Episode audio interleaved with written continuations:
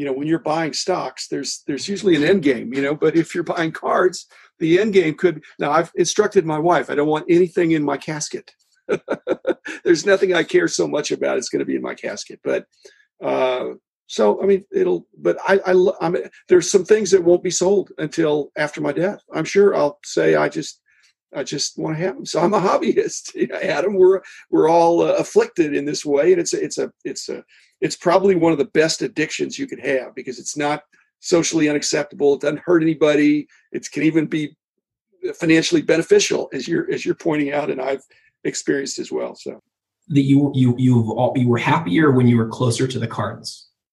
Can you can you expound on that at all? Uh, you know, when I started my company, it was me, myself, and I then I had uh, another person or two or three or four or five, and all of a sudden it got bigger and bigger. And then at the peak, I had almost 200 employees, and I was a CEO. I don't want to be a CEO. I mean, I had to be. I owned the company. I was the boss, and I should, and I was the one making the decisions. I didn't have any problem with that. But you just don't have time to do the cards. I mean, I couldn't really. After a while, I couldn't really go to shows because it was just too. And my family was getting, you know, more at a at a point where uh, you know, I, I, I went every weekend. I mean, not every weekend, but once a month, I'd go to to a, a show trip, and so I was keeping up. But it just, you know, there'd be other guys doing a lot of the basic research instead of me. So, you know, when I'm doing the podcast, I'm not doing a lot of homework. I mean, I lived it. I lived it. That's why some of the stuff that you're uh, covering in your modern era, I'm not as strong on that because I didn't. I, I didn't own the company anymore. I didn't live it as much. I mean, just enjoying it. For those those years in the 70s and 80s and 90s, I was just it was nonstop and I love that.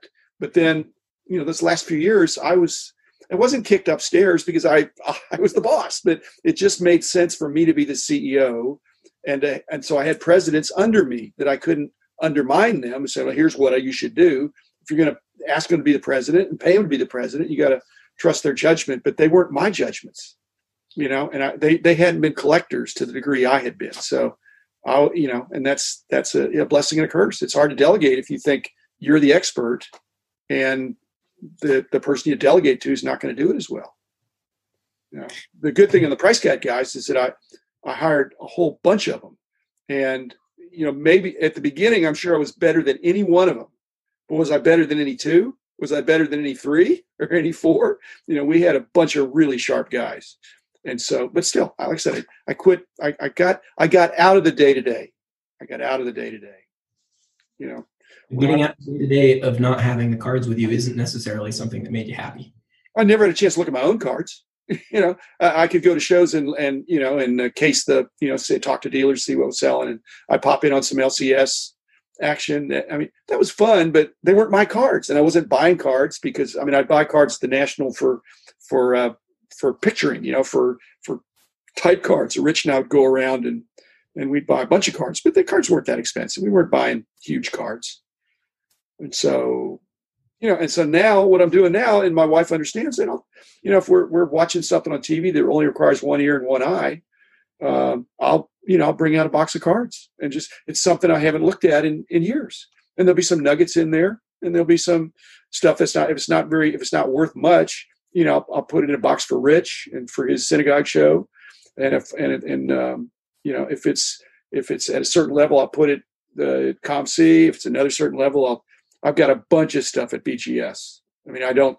I hope it's not. I'm not coming across negatively in my episodes that I'm waiting a really long time, and uh-huh. I put my name on it. And it's and I can't. And I and I'm getting a good price, but uh, I'm not. Uh, I'm I'm waiting a really long time, and I've got another group I want to put in. I'm thinking I'm already, you know, waiting, and then I've got another group, and, th- and this would be a third group still waiting for the first group. And I, you know, I've done big submissions every year for them, but I, am still working off 2019 now, mm-hmm. waiting for that. So that's so some of the cards I'd like to show you is like that Kobe card is I don't know when it's going to come out, you know, and a bunch of others. I put in what I I, I had my original submission from 20, late 2019, and that's been in there for a year now, and then right after Kobe died.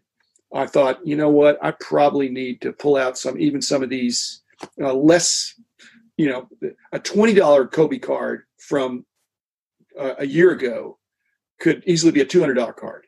Easily. And it could easily be a $2,000 card if it gets a 9.5 or 10 or something. When they're the, not the, not the one per case inserts, but you know, the ones that are you know the one one per box or something like that. There, there's there's still some good cards, and they were and they're pretty untouched.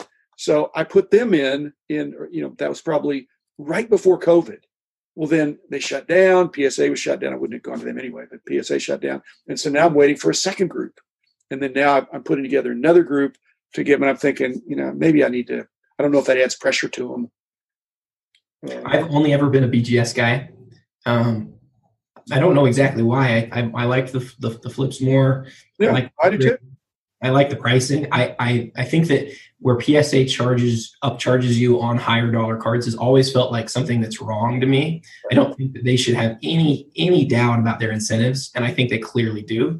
That was um, fully discussed when we, you know, I, again, I was very involved when those decisions were made, and I just I don't know that I was adamant about that because I don't think I got a lot of opposition on that. But it's like you're leaving money on the table if you don't upcharge them. I said, wait a minute, what table? I mean, I, we, we need to get the cards. We need to be the trusted source for people that are actually grading cards. And I, I don't want that additional heartburn to think, well, uh, yeah, but if I give them this really good card, it's going to. So we, we put it into the turnaround.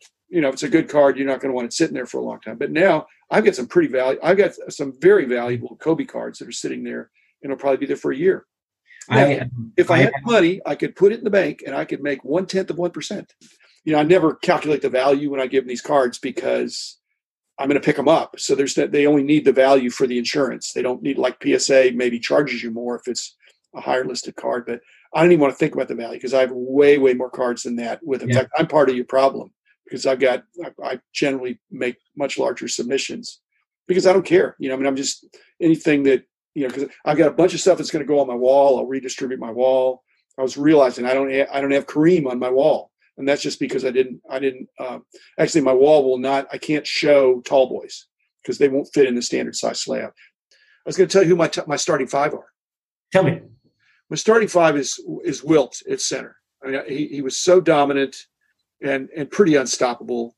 And and then you see how many assists he had. I, I saw him in his days when he just he would just he could, he was he, he was a and, and he, I, I, he never fouled out. He, he just was an unbelievable guy.